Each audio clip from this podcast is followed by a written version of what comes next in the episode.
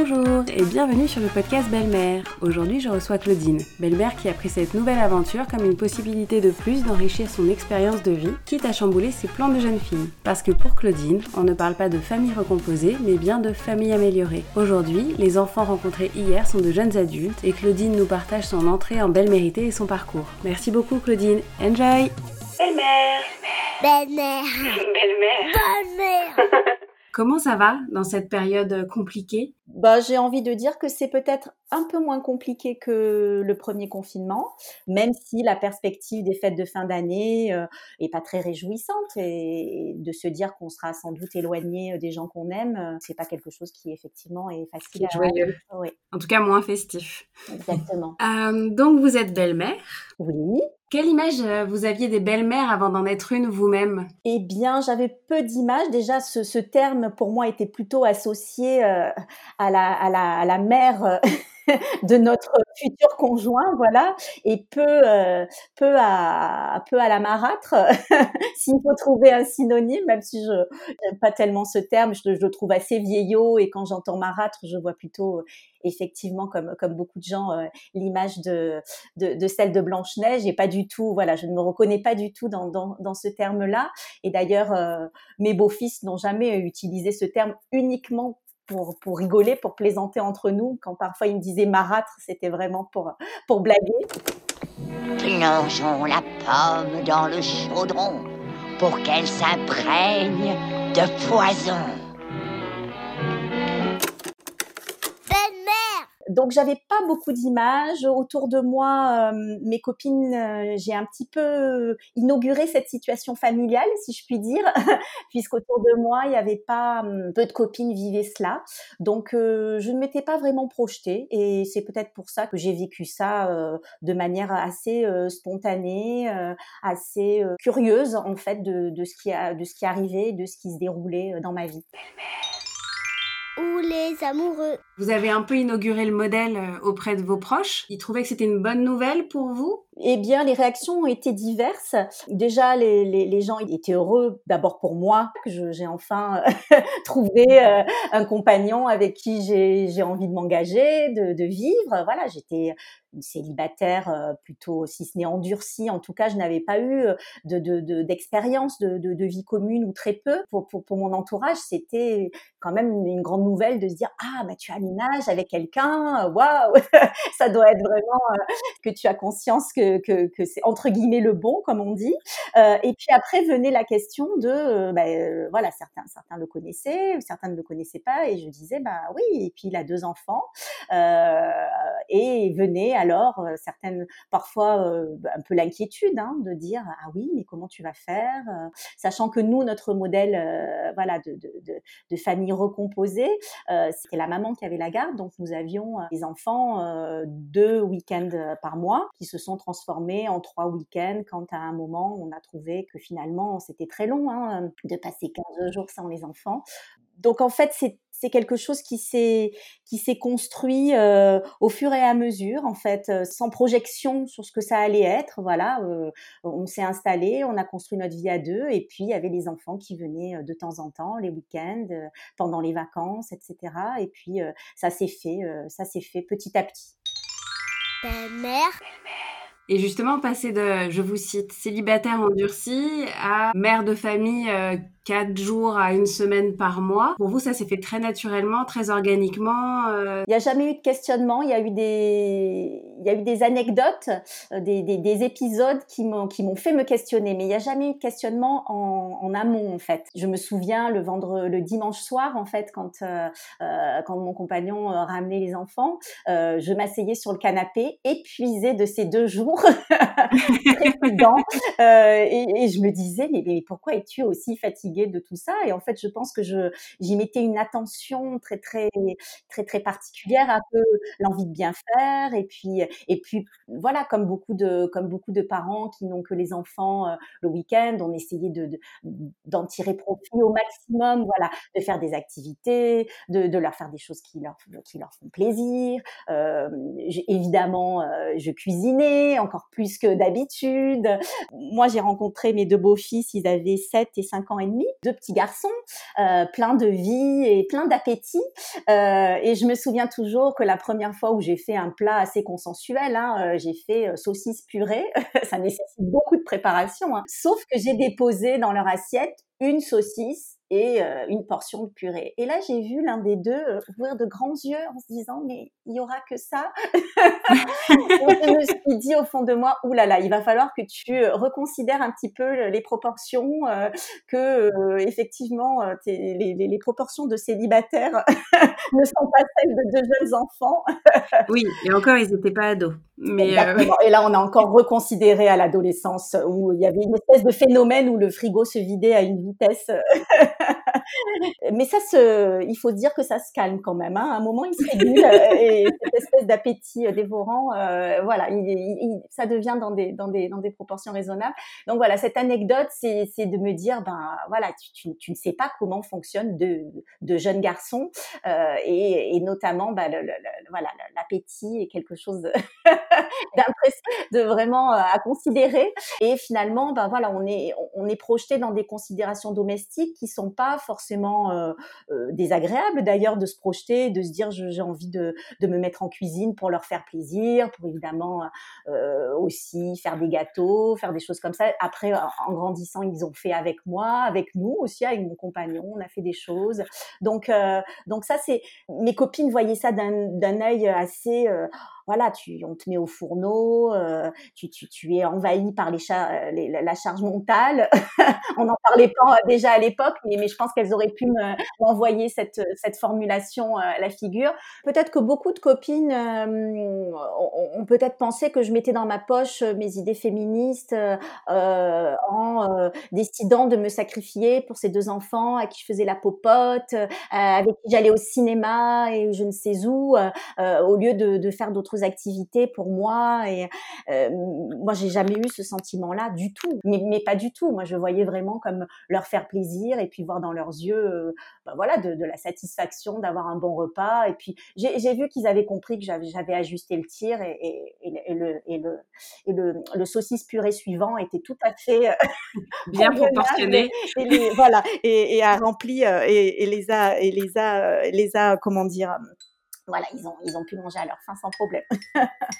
Belle-mère Belle-mère vous, donc, euh, il y a deux petits garçons qui viennent dans votre vie, mm. dans le package avec euh, le compagnon. Exactement. C'est un week-end sur deux, donc ça mange pas trop sur votre vie d'amoureux. Non. Donc vous avez le temps de construire, mais est-ce que cependant, justement, vous vous êtes dit, je veux avoir tel rôle dans la vie de ces petits bonhommes? En fait, on n'a pas du tout, on ne s'est pas euh, poser autour d'une table en disant voilà la situation euh, est comme ça, euh, on aménage ensemble, j'ai deux enfants. Euh, les, les, les, les, questions se sont arrivées au fur et à mesure et on y a répondu au fur et à mesure. Effectivement, on ne les voyait qu'un week-end sur deux, mais ils étaient quand même au début de, au début de notre relation, du fait de leur jeune âge, quand même assez présents. Moi, j'étais au début peu présente parce que je pense que il fallait aussi qu'il y ait une forme de transition. Je me suis mis d'une certaine manière un peu en retrait, sans y réfléchir. Euh, sans, sans penser vraiment ce retrait, mais, mais ça s'est fait de manière un peu instinctive. Euh, il me disait, bah, je, je, je, je, vais faire ça, etc. Et je disais ok, je disais ok, si c'est le bien, le bien, si c'est dans le dans le sens du bien-être des enfants, euh, eh bien, euh, je suis d'accord leur séparation c'est plutôt bien passé. Ça n'a pas été une séparation vraiment très conflictuelle, etc. Et surtout parce qu'en fait, au cœur de, de, de, de, leur histoire qui continuait, il y avait les enfants en fait. Oui. Euh, et donc, euh, et, donc c'était c'était très important que les enfants euh, vivent le moins mal possible cette séparation. Et donc, je me disais que toutes ces petites choses qui étaient mises en place, c'était pour que les enfants se, se, se portent bien. Et donc, mmh. et donc voilà. Et je pense aussi que cette cette, mise en retrait des débuts m'a permis aussi d'endosser le rôle et de pas être tout de suite projeté dans quelque chose de, de, de, surdimensionné pour moi, en fait. Hein, on m'aurait donné, mm. on m'aurait dit de jouer un rôle parental euh, un peu trop, euh, un peu, comment dire, oui, un peu trop, un peu trop dur à endosser pour moi parce que finalement, euh, quand on devient parent, c'est très graduel, en fait. Et là, on, on est projeté avec deux enfants qui ont 7 et 5 ans et demi c'est pas c'est pas si simple. Tips de belle-mère. Merci Claudine pour ce superbe tips. Effectivement, il est loin d'être nécessaire de se jeter direct dans la gueule de la belle méritée. Une phase d'observation afin de mieux jauger l'amoureux, que l'on découvre papa, les beaux enfants, leurs habitudes, bonnes et mauvaises, peut aider à trouver sa juste place, sans forcer, tout doucement, comme dirait Bibi. Belle-mère. De ce que je comprends, euh, vous étiez, enfin c'est votre première expérience à tous de euh, recomposition familiale. Tout à fait. D'ailleurs, moi, je, ce terme de famille recomposée Oui, il est pas m'a jamais beaucoup plu. Un jour, on m'a parlé du terme québécois qui dit famille améliorée. Et là, j'ai senti Ah. enfin une expression qui me convenait. Parce qu'en fait, c'est du plus. En tant que belle-mère, je suis un adulte de référent de plus dans leur vie. Ceux qui vivent la séparation de leurs parents et qui vivent l'expérience d'un nouveau conjoint, d'une nouvelle conjointe, eh bien, ils vivent en fait euh, une rencontre avec un adulte qu'ils n'auraient pas rencontré. Et donc, on a essayé chacun euh, de d'en tirer euh, les bénéfices, d'en tirer des choses positives pour avancer euh, chacun dans notre dans notre propre rôle. Et vous l'avez tous vécu comme ça. Les, garçons n'ont pas du tout eu de conflit de loyauté avec leur maman ou euh, Tout est assez fluide. Alors après, c'est, je vous raconte cette histoire de mon point de vue. Euh, J'imagine qu'elle a euh, une autre vision des choses et que chaque protagoniste a une autre vision des choses. Euh, en tout cas, il n'y a pas eu euh, de gros heurts. Après, il y a eu, euh, je rebondis sur conflit de loyauté, il y a eu des petites anecdotes où effectivement j'ai senti euh, euh, qu'ils essayaient de préserver leur maman, notamment euh, une- lors des premières vacances qu'on a passées ensemble, on est encore à l'époque où on, fait des tirages papier, des photos quand on rentre de vacances. Et donc, je, je, je m'emploie à faire ça. Et, et un week-end où on se retrouve, je leur dis, ben, servez-vous. Euh, prenez les photos qui vous plaisent et, et, vous pourrez faire un petit album si vous en avez envie. Donc, euh, très, très spontanément, euh, ils, commencent à, à, choisir les photos qui leur plaisent. Ils se disputent certaines photos parce qu'il y en avait que je n'avais pas fait faire plusieurs, en plusieurs exemplaires. Et puis, euh, l'aîné euh, prend une photo nous sommes tous les trois. Et puis il la repose. Et donc je lui dis bah tu ne la veux pas finalement? Puis il me fait un petit sourire et puis il me dit non celle-là je vais la laisser. On pourrait la mettre sur le frigo. Et en fait j'ai compris dans, dans ce cette petite hésitation, hein, dans le fait que spontanément il avait pris cette photo parce qu'il avait très envie de la voir. Il a eu l'empathie de se dire et quand maman verra cette photo, elle va nous voir tous les trois. Elle va nous voir tous les trois dans une image euh, bah, de, de, vous êtes très heureux. on est très heureux, bronzé, souriant, et, et, et voilà. Et donc, il a eu tout de suite ce recul. Et, et je, comment, comment ne pas être de son côté et, ne pas le mettre Oui. mal à l'aise et, tout de En suite. plus, euh, c'est voilà. Donc, euh, c'est mignon à plein de points de vue. Ça veut dire Ah, que bah, non seulement il aime beaucoup cette photo parce que vous êtes tous les trois, Mm, ce qui mm, veut mm. dire que mine de rien, tout se passe très bien entre vous. voilà. Mm, mm. Et en plus que c'est euh, c'est qu'il a qu'il les préserve sa maman, ce qui est plutôt une jolie chose aussi. Exactement. Et quand après, avec les années, les choses se sont un peu apaisées et que euh, j'ai eu des voilà des discussions avec la avec la maman, que même aujourd'hui, ben, on se on se, on se voit, euh, on se côtoie. euh, elle peut elle peut venir à la maison, voilà, pour prendre un déjeuner où je suis allée chez elle pour pour déjeuner aussi. Enfin vraiment là, avec les années, hein, les les choses se sont vraiment euh, euh, comment dire normalisées parce que je pense qu'à un moment euh, c'est, la rencontre peut se faire quand les choses se, se passent bien. Euh, voilà, donc euh, donc il y a plus il y a, y a plus ça, il y a plus il y a plus de conflit de loyauté. Euh, euh, ils sont même, je pense, euh, contents que cette rencontre ait pu avoir lieu à un moment. Je pense en fait l'intelligence, euh, elle se situe là, c'est de pas de pas leur faire endosser en fait des choses qui ne leur appartiennent pas, des conflits euh, d'adultes qui sont pas les leurs. Donc euh, comme ça n'a pas eu lieu ou comme ça a été finalement géré tranquillement sans qu'ils aient à assister à des disputes ou à des à des conflits, c'est pour ça aussi que ça s'est que ça s'est bien passé, je pense. Et puis aussi parce que je, je je joue un rôle dans leur vie, comme je l'ai dit, d'adulte de référence. Et plus ils ont grandi, plus je me suis imposée dans ce dans, les résultats scolaires, dans leurs options qu'ils ont prises de- d'études et des choses comme ça. J'ai donné mon avis. J'ai donné mon avis, mais pas comme un avis péremptoire, euh, etc. Juste pour qu'ils puissent faire leur choix en conscience et avec un troisième avis d'un troisième parent. Voilà. Même si parfois les choix qu'ils ont faits m'ont inquiété. Hein.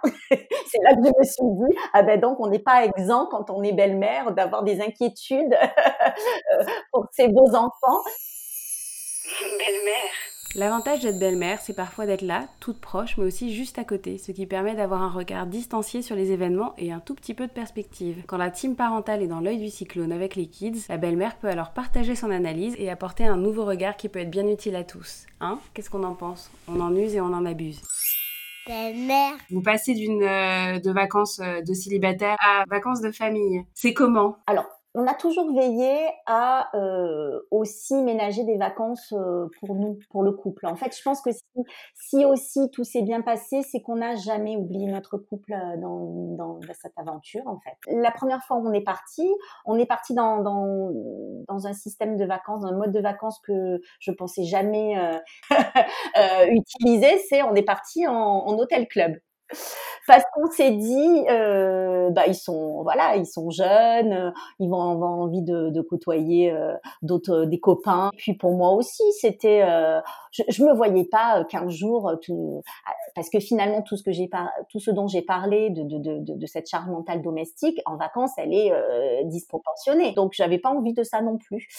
donc pour que ça se passe bien, on a choisi cette option. En tout cas pour démarrer, si j'avais un conseil à donner, je trouve que cette option là est plutôt bonne. Pour pas être trop impressionné par le côté logistique. Exactement, et que ça plombe en fait la relation. Parce qu'en fait, euh, euh, dans la vie, dans la vie euh, normale, comme dans la vie d'une famille euh, améliorée, il y a des petites tensions, évidemment. Hein, je vais pas non plus faire euh, de dire que tout se passait toujours tout bien. Il y a les tensions classiques de range ta chambre, mets ton linge dans le panier. Ça, je ne l'ai pas dit en préambule, c'est que je suis belle-mère de deux garçons. Et ça, quand même, d'emblée, j'ai eu envie quand même, d'une certaine manière, de leur inculquer certaines valeurs. Et donc, ramasse tes chaussettes, c'est parce que il est hors de question que je ramasse leurs chaussettes pour eux. Oui, il y, a, une portée féministe. Exactement.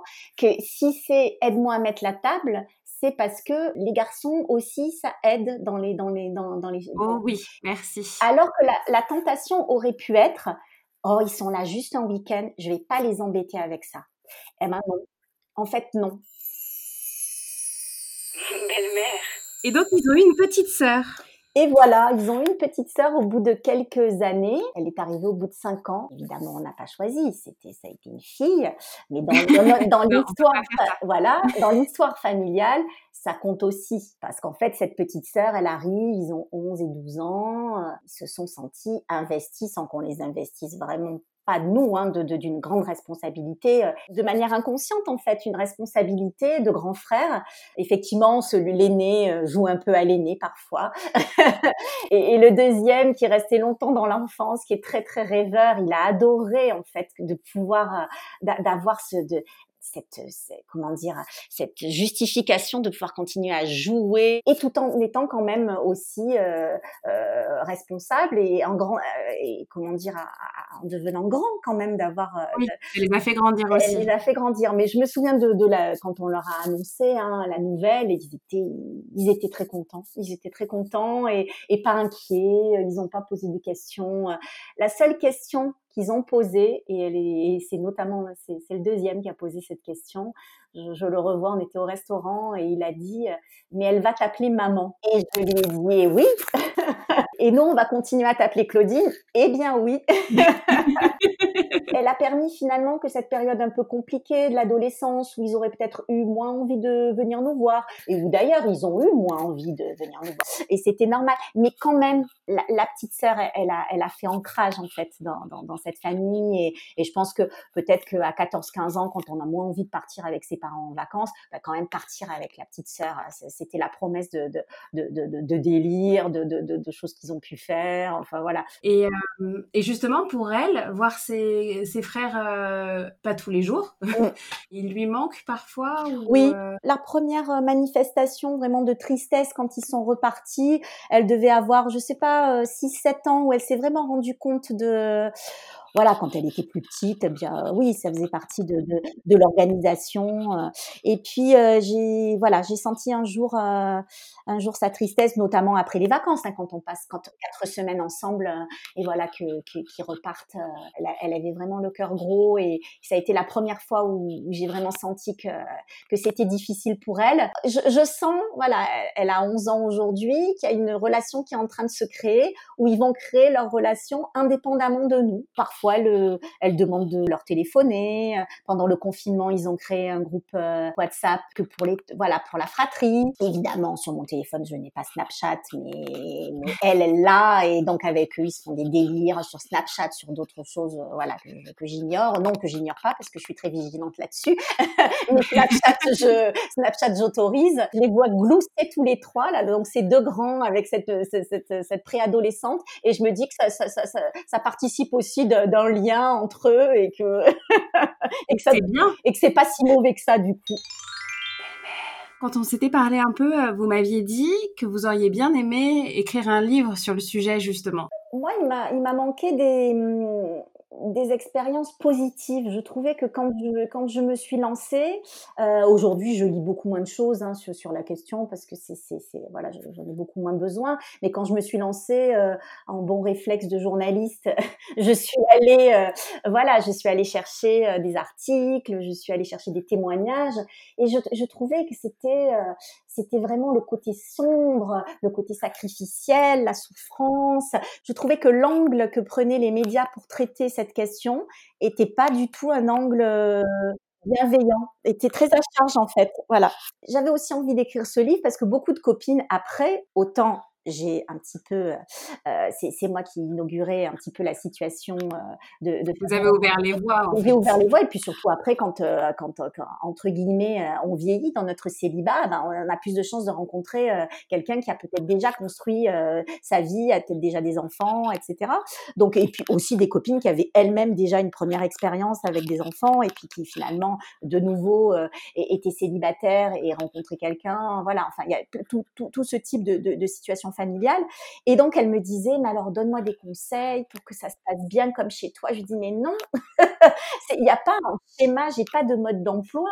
Le seul mode d'emploi que je te donne, c'est que c'est, ça se fait pas d'un claquement de doigts. C'est, une aventure, donc il faut mouiller sa chemise entre guillemets. Ça, ça, ça, se fait pas du jour au lendemain. Euh, c'est pas que idyllique, euh, mais euh, mais comme toute comme toute aventure et comme toute expérience humaine, eh bien euh, eh bien à un moment, en bonne intelligence, les, les, les choses se font et, et, se font bien. Mais en tout cas, il faut se lancer.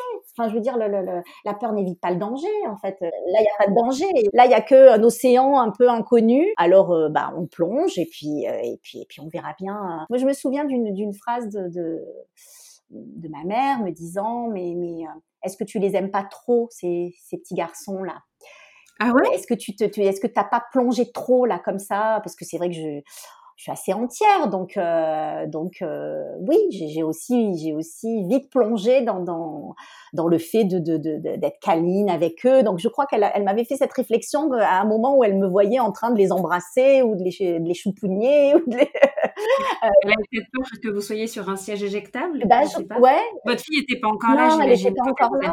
Elle n'était pas encore là. Et puis et puis je pense que c'est dans, dans son schéma, c'est c'était bizarre. C'était moins répandu, c'est bizarre voilà. Donc, euh, et puis elle a voulu peut-être me protéger en me disant, mais tu, voilà, si un jour ça avait de s'arrêter euh, dans son esprit, bah, euh, tu les verras plus. Et en fait, je n'ai jamais pensé à ça. Je me voyais pas être dans la retenue en me disant, si tu t'investis trop, à un moment, tu, tu vas morfler. Non, je m'investis et puis advienne que pourra. Au fond de moi, je suis sûre que c'est pas possible qu'un jour je n'ai plus de contact avec eux si j'avais de me séparer de leur papa, ce qui n'est pas du tout à l'ordre du jour. Et on a on a construit quelque chose de, de, suffisamment solide pour que même si un jour euh, notre ça, ça, ça, existe, oui, ça reste. Belle-mère. On se projette dans 10 ans. Oui. Votre fille a une vingtaine d'années, si je ne m'abuse. Vos beaux-fils une trentaine. Mhm. Vous imaginez ça comment? Le confinement euh, a beaucoup aidé à ça. Cette année euh, assez terrible qu'on traverse euh, a quand même distendu les liens. Euh, en tout cas, euh, voilà, en présence, hein, on, se téléphone, on, se, on, fait des visios, etc. Mais ils sont pas partis avec nous en vacances euh, cet été.